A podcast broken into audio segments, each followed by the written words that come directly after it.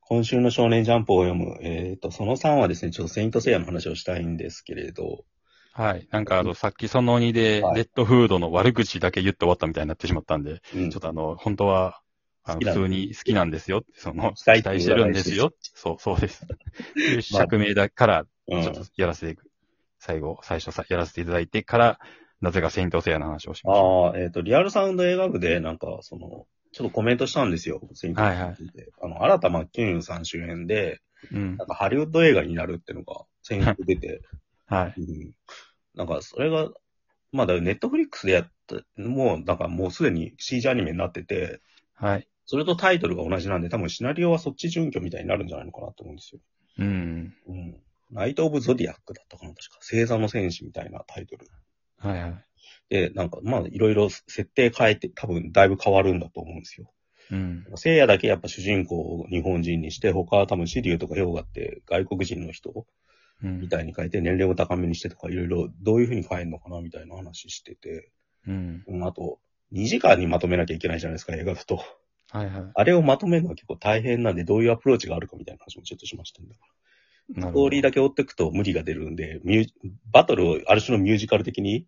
見せ場繋いでいく見せ方にするんじゃないかみたいな話をちょっとしました。なんか、それはなんか、映画版がそういう作りなんですよ、アニメ映画の初期のやつが。うん。うんうん、必殺技とバトルを矢継ぎ早に繋いでって一本にするっていう。なんかうん。あと、あとはひたすらかっこいいっていう。うんだからそれがセイヤセイントセイヤとしては正しいんじゃないかみたいな話をしましたね。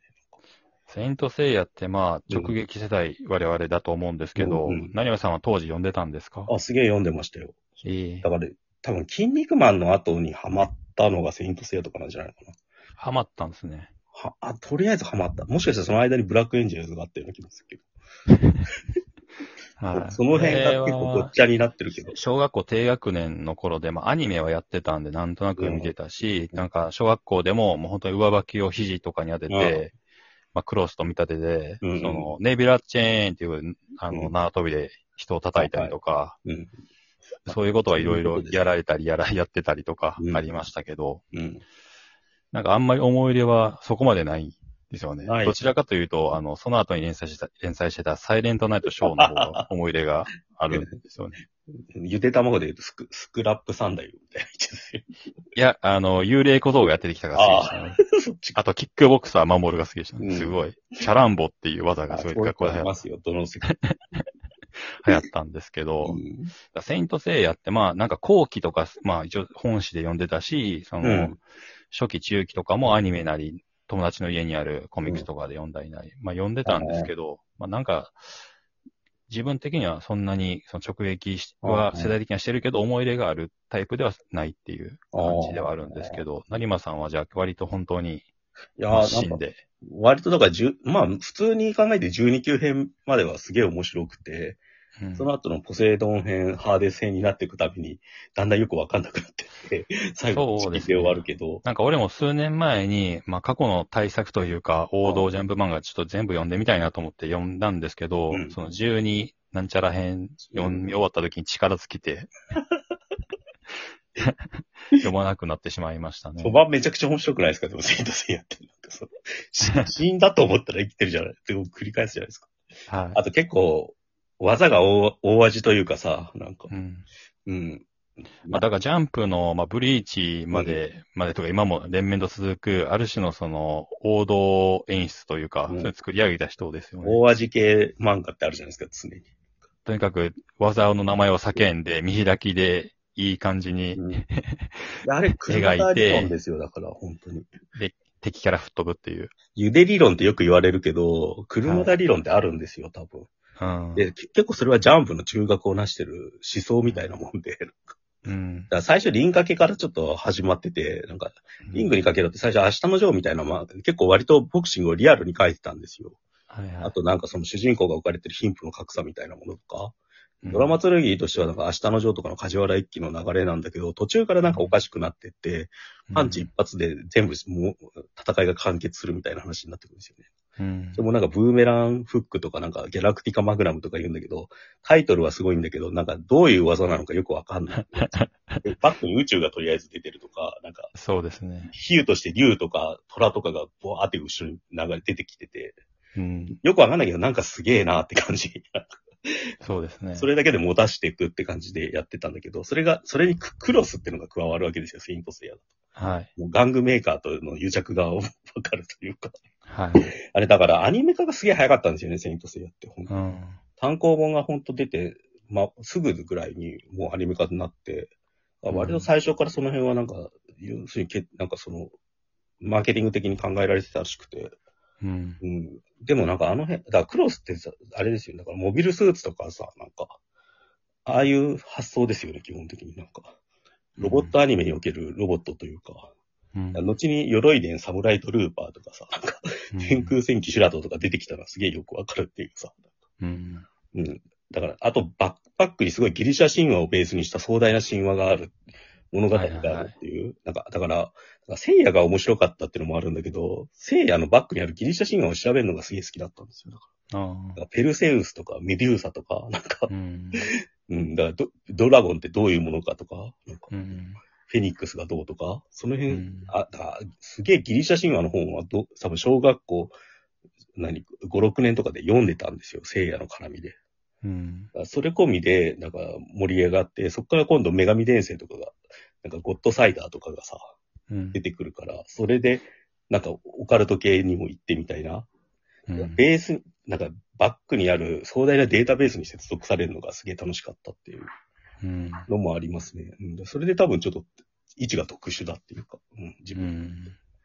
うんで、多分俺、俺はなんか小学生だからピンとこなかったけど、あとはうん BL 的なものの結構初期の作品ですよね。ああ、そうですね。うんそうのん少年愛的なものもベースにあるじゃないですか。うん。あはのい今読むとさ、すげえおかしいなと思うのはさ、一期っているじゃないですか、フェニックスの一期って。はい。あの闇落ちしちゃう主人公がいて、弟のシュンにできをなんかさ、すげ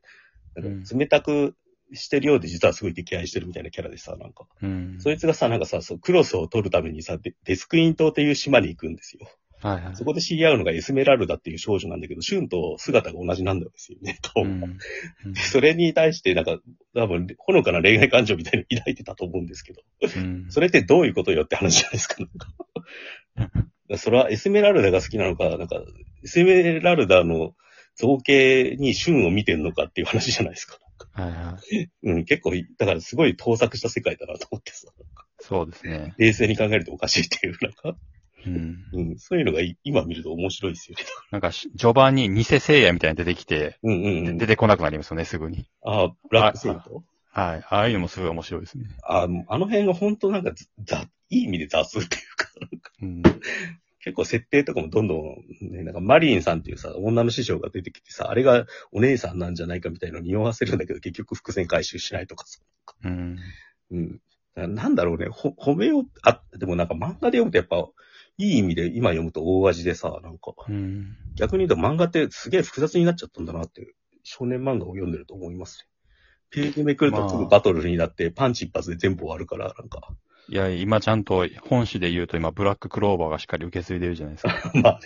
ね。ブラッククローバーの方がまだ繊細かなって気がすまあ、やっぱりなんか、あの当時と同じノリでは全てできないと思うんうで、ん多少何らかの理屈はつける。るんですけど、、やっぱりなんかは、シャシャレオツな、おしゃれな技名を叫んで、大駒で、なんか描写して、うん。なんか勝つ。で、何、何体内で勝ってるかっていう、なんか思想が強い方が勝つっていう。そうそそれをあなんか延々繰り返う。すそうってないんう。か男たるものみたいなこと言うんですよ。だから、セイントセイヤって。なんかその辺、はいまだなんか時代、なんかやっぱ車田先生的なものがあるなっていう感じ。なんか、もともと番長漫画の人というか、元宮宏とか、うん千葉哲也の系譜から来てる人で、これのうん、聖夜の前が男坂っていうさ、番長漫画やろうとして失敗して、一巻で打ち切りになっちゃったわけですよ。なんかジャンププラスでちょっと再開しなかったでしたけど、あジあャンププラスだから実はあの後いくつかやってますね。うんうん。だからなんかマッシュルとかブラッククローバーは多分その系譜ではあるんだ けど、うん。だいぶひねるようになっちゃったなって思いますよ。だからセイヤと比べると。うんそうですねすご。い遠くから見ても、なんか何やってるかわかるっていうのがさ、なんか、うん。当時荒木博彦がやっぱ感銘受けたらしくて、うんなん。かほ、ジャンプを立ち、なんかその、駅、なんか電車の中で読んでるやつ、人の後ろから見ても聖夜が何やってるか分かったって言って、うんこれかって言って思ったらしいですよ。今もなんか連載、なんだかんでどっかで続けてますよね。チャンピオンに移ってんですよ、なぜか。だから、少年チャンピオンに移って、れその系列のやつって、結構、なんか、セイントセイヤの流れの、があって、あれの派手、派手戦の後のやつはい。をやったり、逆にタイムスリップして過去編みたいのもやったり、うんあとなんかアイオリアとかの主人公のスピンオフをやったりとか、アイオリアってのはゴールドセイントの一人なんですけど、なんか、はい。うんどんどん拡散してんだけど、やっぱ複雑になりすぎてよくわかんなくなってますね。セイントセイヤサーガを全部追ってる人っているんでしょうね、一応。ああ、でもなんか、なんでしょうね。だからバトルがやっぱり単調なんで、どうやったって。うん、その辺が多分ちょっと、なんか、客を選んじゃうとこあるのかななんか、ジョジョとか、ああいうの、ハンターハンターみたいな複雑さがあるとうんよりのめり込めるんだけど。まあ、でも、車田先生は愛されてますよね。ああはい、うん。すごく愛され力が強いというか、なんか俺、知らなかったんですけど、うん。あの、おもちゃ屋、うん古うんおもちゃ屋みたいな自分で、ああやっセてイるンらしいトセイヤショップみたいな、やってたんもう、もうなくなったんかなみたいなやってたっていうのを知って、うんすごいいい人だなっ て思い、ぼったくりの値段で売ってんのが許せなかった、うんみたいな感じのことを読んで、ファンが言ってたのかなうんい。や、だから、本当に、輪掛けとか、風魔の小次郎とか男坂やった後に聖夜やるのって結構大変だと思うんですよ。うん。自分の美学みたいのを一一回曲げなきゃいけないっていうかさ、なんか、はいはい。うん。自分の硬派なノリみたいのが続かなくなってくるのを一回認めなきゃいけなかったはずなんで、あそこで。そこで結構そういう子供向けのものに一気に寄せたっていうのは、やっぱそういう、なんだろう、対応能力ある人なんじゃないかなと思いますよね。うん。成馬さんは好きなキャラ誰だったんですか、えーでも誰だろう一期かな 一期か俺はフェニック、ス俺、俺俺はアルデバランでした、ね。田浦おさしん。すじ座、おしすじ座でしたっけ違うか。はいはい。お牛座か、アルデバラン。大牛座ですね。はい。なんか、はいクロコダイン的な感じああで、そういう話もちょっとしたかったですね。まあ、そこの辺で、今す。は回い。また来週。